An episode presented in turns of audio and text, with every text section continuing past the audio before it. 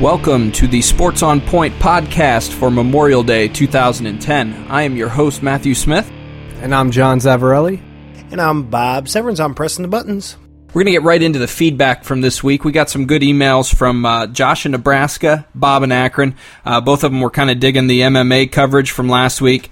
Uh, also, uh, also some good comments from Bob about uh, he doesn't hate us. He just wants to give us some point of view. So keep it coming, guys. And that's Akron, Ohio, by the way, because uh, there are probably a lot of Akrons. And since we are getting feedback from Nebraska and different states now, we're going to have to start doing that. Good call, Bob. We're nationwide. We are nationwide. We're worldwide. We're in iTunes. You can't get much bigger than that. Before we get started with the headlines, we'll give you a rundown of what we're not going to be talking about in this week's podcast. We are definitely not going to be talking about the finales of Lost, 24, or American Idol. Definitely no comments about Gary Coleman or Dennis Hopper.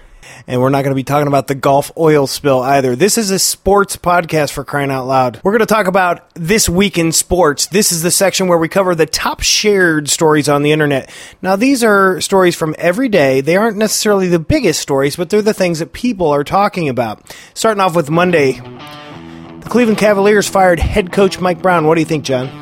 I think it's a move that had to happen. I don't think necessarily that it had to fall all on Mike Brown's shoulders. I think he was a good coach for his five years there. This is really not a big surprise. Mike Brown was a great regular season coach, just really couldn't grasp the increased intensity that he needs to grasp if he wants to win in the playoffs. Moving along to Tuesday, New Jersey man pleads guilty to vomiting on a girl at a Phillies game. Yuck. This has got to be one of the most disgusting sports stories I have ever heard. All I can say is only in Philly. The kid looked kind of like the great Hambino from the Sandlot, all grown up. I just hope he didn't have a Philly cheesesteak. All right, moving along to Wednesday. Santana Moss said he was uh, treated by Dr. Anthony Galea. There's more and more athletes that are coming out that have been treated by this guy. I, I'm curious to see what happens in the future on this. Especially with the Tiger Woods link. I really think Santana Moss at five 5'10, 200 pounds, if he was taking a product called human growth hormone, hormone, he should be asking for his money back. Moving along to Thursday, the NBA rescinds Perkins' technical foul and they upgrade Pierce's foul. What do you think, Matt? I think this was definitely the right call regarding Perkins. Uh, it seemed like when you watched the game that, that Joey Crawford had forgotten that uh, Perkins had one technical foul. It looked like he really regretted calling the second one as soon as he called it. I think it's good that the NBA took a look at it and, and made the right move. I agree with Matt. I think this is a good call in rescinding those. It's just a bad uh, bad technical call that was fouled. I didn't see any reason for it. All right, Friday. The Penguins to host the 2011 Bridgestone NHL Winter Classic on New Year's Day at Heinz Field. I think this is a good thing. I love the outdoor games for hockey. Uh, Pittsburgh Penguins have become pretty much one of the faces of hockey as far as Sidney Crosby, so I, I love it. I'm going to head down to Vegas and put 50 bucks on one of those two teams making the uh, Stanley Cup Finals. If you look at the last Winter Classics that they've had, one of the teams that's played in that has made it to the Stanley Cup Finals every year. So we can definitely uh, we can definitely count one of these two teams in for it. On Saturday, NFL Commissioner Roger Goodell says more Super Bowls possible at cold weather sites. This after the Tuesday affirmation of the site in New York there. I think a Super Bowl in Green Bay would be absolutely amazing. I don't really think it's possible, but hey, we can dream, right? It's it's a city where they already have to sell parking spaces on people's yards just to uh, get everybody into the stadium. I said it last week, and I'll say it again this week. I think Super Bowls should only be played in domes. I think you should take the weather out of it.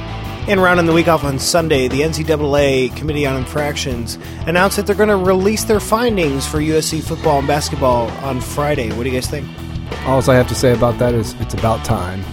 Yeah, I think this is really going to be the final say on Pete Carroll's legacy at USC because for years he was saying he had the best job in the world. Then he jumps for the NFL as soon as these uh, investigations start. So we'll see what kind of a snake he really is. Now we're going to introduce a news section this week. This is called The News That Can't Be Ignored. Now, this is stuff that you should have been talking about this past week. Sometimes you'll get those weird topics that are shared on Facebook and Twitter. So, what are the other big things that are going on, Matt? Well, we got the NBA Finals are going to be starting Thursday. Uh, obviously, it's the Boston Celtics going up against the LA Lakers. The long-standing rivalry will continue. I'm really excited to see how this one plays out. Both of these guys are coming in really hot from their uh, conference finals. Stanley Cup Finals, we have the Philadelphia Flyers versus the Chicago Blackhawks. It's the underdog versus the the heavyweight. Now that Chicago's been playing a lot better, this it should be a good series. Philadelphia is coming back from the 3-0 deficit on um, Boston a, a few series back, and they're looking to close out the Stanley Cup and take it home. They might be the team of destiny. We'll see. Also, Angels first baseman Kendry Morales broke his leg while celebrating a walk-off grand slam on Sunday. Rounding the base, comes into the mob celebration at home plate, lands awkwardly, shatters his leg. They're saying he may be back this season. Man, what a way to go out. Rashad Evans beats Rampage Jackson in UFC 114. I watched this fight last night. It was one of the most hyped fights in UFC history. I was a little disappointed. I was hoping for a knockout in the first round, the way these guys were talking. But it, overall, it was a good fight with Rashad pulling it out in a unanimous decision. And finally, Roy Halladay pitches a perfect game against the Florida Marlins. This is a historic thing. It's two perfect games in the major leagues in one month. First time that's happened since 1880. That's a long time. All right, main point number one. Should Major League Baseball expand their postseason to include more games? My view on this is absolutely not. I don't think that they need more teams in the postseason. I think, if anything, it could go with less teams, maybe back to the way that they used to do it prior when they just had the top two teams from each league and have them play, and then the winner of that goes to the post to the World Series against each other. Right now, they play 162 games a season. If that's not enough te- if that's not enough games to determine which teams are the best, then to be honest with you, I don't even pay attention to baseball in the first three or four months of the season, and it kind of takes away from the regular season by if you were to expand the teams because it doesn't make the regular season as as important. With playing that many games, you should definitely know which which teams are best, and I mean it's just ridiculous that they play that many games and there's any any talks or anything like that of expanding because it's just basically about the money. I don't think I don't think that they need to expand by any means. Well, I think the system is uh, is definitely far from perfect in its current situation. Um, I'm not necessarily rallying for us to have an eight teams in each league or anything along those lines. I think there's just too many situations where we enter into the playoffs and we've got four teams that aren't even necessarily the best teams in their leagues. I don't necessarily think that we need to expand to six. I don't think we need to expand to eight. But whenever you have a situation like we had in 2008 where the New York Mets finished five games better than the Los Angeles Dodgers, and the Dodgers make the playoffs, the Mets don't, I think that indicates that there's a problem with the system. Anytime that you've got a playoff where you've got players, teams that made it in that didn't even have as good a records as teams who didn't, there needs to be something done. My suggestion is we put in this case, the Mets and the Dodgers in a one, maybe a three game playoff. First of all, there's nothing more exciting than a one game playoff in baseball, so why not have more of them? It just makes everything better. And second of all, you, you stand a better chance of having the best teams playing in the postseason, which is something that's been missing sometimes uh, with our current system. All in all, I think uh, I think if you were to look at the look at the situations that we've had over the past couple of years, it's really hard to make an argument against having a one a one game playoff. And in this case, it would have put a New York team in there, which would have made the playoffs a lot more financially successful, anyways, just because having a team from the main uh, largest market in America uh, always helps out. I'm also a big proponent of actually cutting it back to just the two teams, like I said before. It basically, with the two teams in there, you're going to get rid of upsets. I know everybody loves upsets, but once again, with playing 162 games, you're going to have your teams that are are the best teams, and baseball is kind of like hockey. anything can happen. I mean, it, it's baseball. Any, any. I just saw the Baltimore Orioles about two months ago sweep the Boston Red Sox. The last place team sweep, sweep a team that's going to be in first place. It's just, I just think it should be cut down to just two teams. Moving along to point number two, is Dwight Howard the dirtiest player in the NBA? What do you think, Matt? Well, I think uh, I think you certainly have to say he's at top of the list in my book. Um, if you look at uh, the Boston series this uh, this postseason, we're not even going to look at any season or any series other than the Boston series. Let's take a look game by game. Game number one, Howard elbowed Glen Big Baby Davis in the face. There was an offensive foul called. Uh, a whistle doesn't necessarily take away from the impact or the or the effect that that elbow has on the game. Game number two, uh, he pulled on Paul Pierce's jersey. He elbowed him if you look at the replays of the situation, it looked like he kind of raked his fingers across his face. They called a flagrant foul, but again, the physical contact, the physical impact of the play really outweighs the foul that's called. Game number three, there was a situation where uh, Howard fouled Kendrick Perkins hard. He kind of threw him to the ground. When you watch the replay, it looks like he was falling through all the way to the ground uh, intentionally. Game number four, there was a situation where Kevin Garnett was out, elbowed in the face. Uh, Garnett pushed him back. There was a technical foul called, but the technical foul was called against the retaliator, in this case Garnett. And then game five, there was a couple incidents. Incidents. Uh, there was a situation where Howard elbowed Pierce and followed through, him land kind of awkward. They called a foul there. Then, of course, the most famous situation where he elbowed Glen Big Baby Davis again, knocked some of his teeth out, gave him a concussion. He was laying on the ground, immobilized for a few minutes. Once he got up, he really couldn't even keep his balance. The thing that's kind of worked in Howard's advantage, and as far as his public image is concerned, is that he's always come across as a very affable, likable guy. And all of these elbow situations that he's had in the past have all come in in game situations. It wasn't like any situation where he came out of his way to hit somebody. But that's not necessarily a sign that it was all accidental because if you look at the other centers in the league, none of them are throwing this many elbows and none of them are landing this many. I'm going to go out on a limb here, and my pet peeve with basketball eh, when it goes down is flops. I don't like players that flop. I think I think that's dirty in itself because it's you're over dramatizing like a, a harmless foul. Something's not even technically would be considered a foul. So I'm kind of going out on a, on a limb here, and the person that I see do this the most is Anderson Varejao. Now I know most people wouldn't think that he's a dirty player, but like I said, basketball does be, become a, a pretty physical game. There are elbows that are thrown. I'm not saying that Dwight Howard is, is not one of the dirtier players in the game because I mean all the examples that Matt just named off pretty much sums that up. But like I said, I know basketball gets physical, elbows are thrown, and I think the instances that he did pretty much bring up, there's been a lot more flops than anything as far as Anderson Varejao probably flops maybe once or twice a game.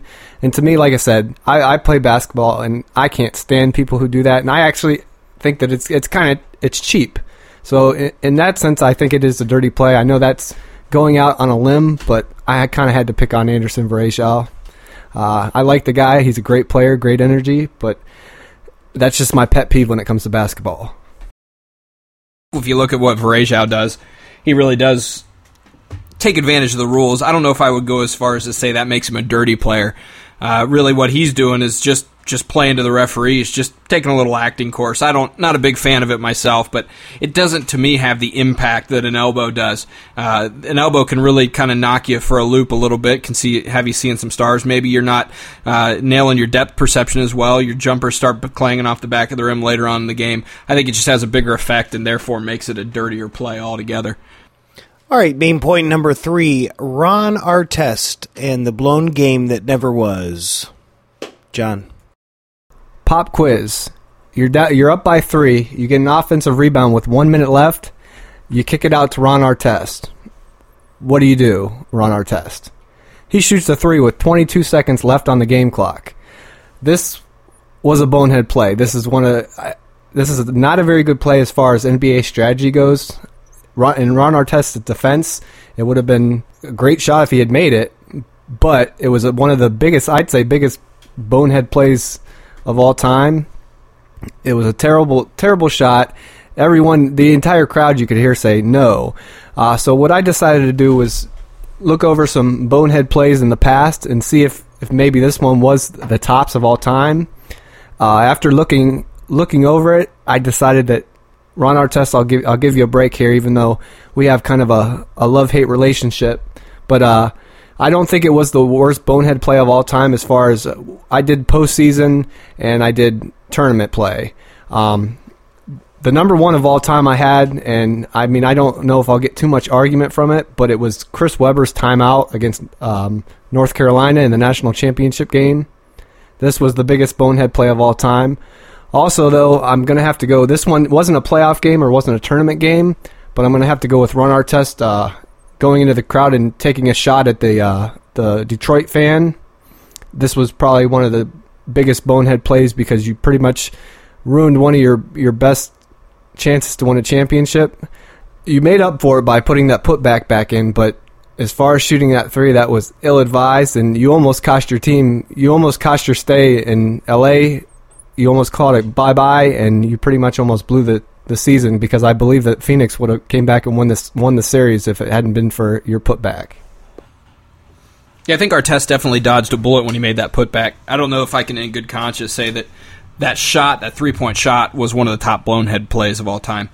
The the example that I will give you is Ali Farokhmanesh.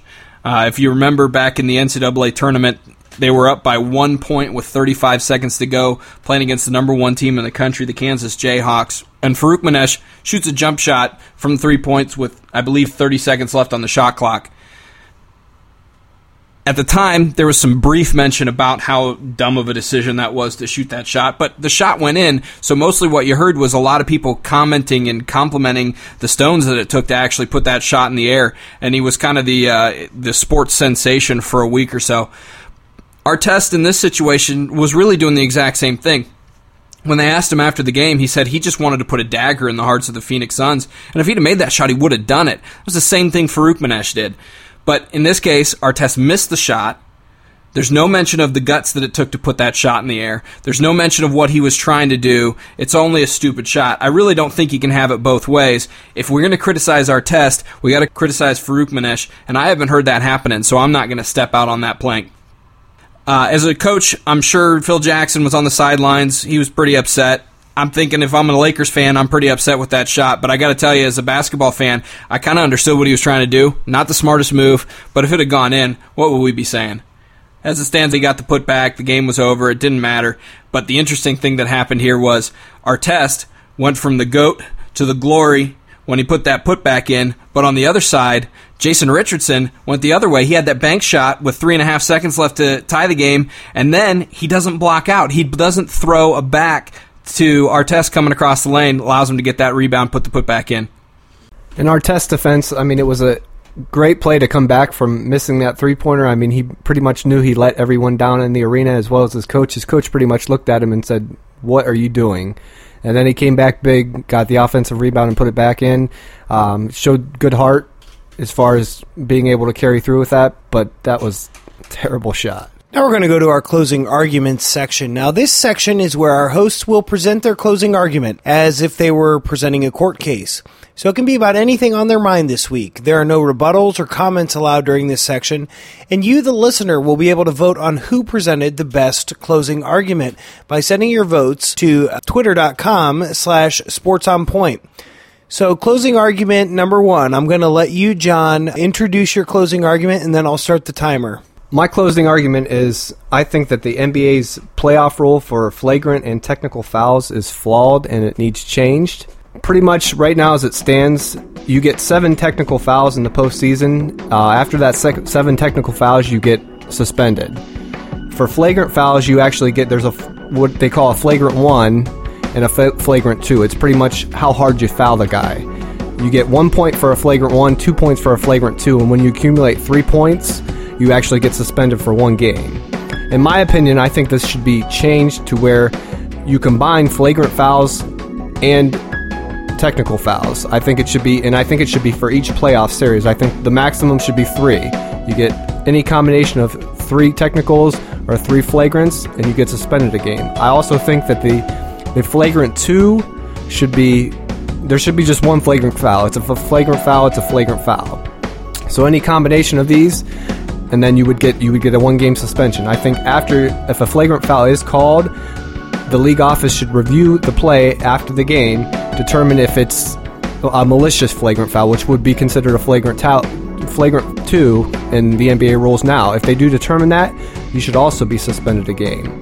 Basically, if the flagrant two, if they do determine it's a flagrant two and it happens to be on the the third your third point for that series, you're suspended two games. But I do I don't think that it should be throughout the whole playoffs because that's really not going to thwart people from getting flagrant fouls and technical fouls if they're down 3 nothing in a series. I mean, if I'm down 3 nothing and we're about to lose, I don't care about flagrant fouls or technical fouls. So I I think they're doing it to clean up the game a little bit, but teams that are already losing, I don't think that that's going to deter them from committing flagrant fouls or technical fouls. So that's my opinion. I think they should be. That's how it should be changed up, and I think the NBA should look into that. We're going to move along to closing argument number two. I'm going to let Matt introduce it, and then I'll start the timer. Matt. I want to talk a little bit about Cowboy Joe West and his Wild West ways. You may recall earlier this season, uh, Joe West was in the news because he was pretty critical of the Yankees and the Red Sox. His quote was, They're two of the best teams in baseball. Why are they playing the slowest? It's pathetic and embarrassing. Just basically ripping them for playing slow baseball. Uh, I don't know if you noticed, Joe, but baseball is a slower game. It's kind of the running theme. Now he's in the news again because he threw Guillen and Buehrle out of a game this week. Uh, Buehrle dropped his glove after a balk call in the third inning, kicked him out. Of course, Guillen came out, was saying what he had to say, and kicked him out as well. I think there's some there's some issues that we need to look at with Joe West here. According to Timmy Kurkjian uh, from ESPN.com, his strike zone is the unholy combination of small and unpredictable, and his attitude is big and unpredictable. Joe West has been in the majors since 1976. He's had, definitely had his share of confrontations in the leagues. In 1984, he ejected two television cameramen from Shea Stadium uh, because they allowed the Mets to see a replay of a play at the plate. In 1990, in a brawl between the Phillies and Dodgers, West lifted and slammed to the ground the Phil's pitcher Dennis Cook. Uh, West was a former football player, so it only seemed natural to him. Later that season, he overheard Philly outfielder Von Hayes say something about uh, say, say something about it to crewmate Harry Wendelstedt, and he gave him the boot from the game just for talking about it. The NL president Bill White made an official inquiry and specifically warned West to tone it down. Joe needs some attention now. It's it's coming and getting out of hand again. He's trying to get publicity, and and it's for a very uh, very obvious reason. Joe West, also known as Cowboy Joe West, is uh, trying to launch a singing songwriting career. He's actually touring around the country doing performances at the same time he's officiating games. He's got a publicist, and any publicist will tell you there's no such thing as bad publicity. All right, well, this has been Sports on Point. To vote for your winning closing argument, send a direct tweet to our podcast at twitter.com slash sports on point. And as always, you can send your suggestions on how we can improve our show to feedback at sportsonpoint.com. This has been Bob with your hosts. I'm the co-host. I'm John Savarelli. And I'm your host, Matthew Smith. We'll see you next week. Bye, guys.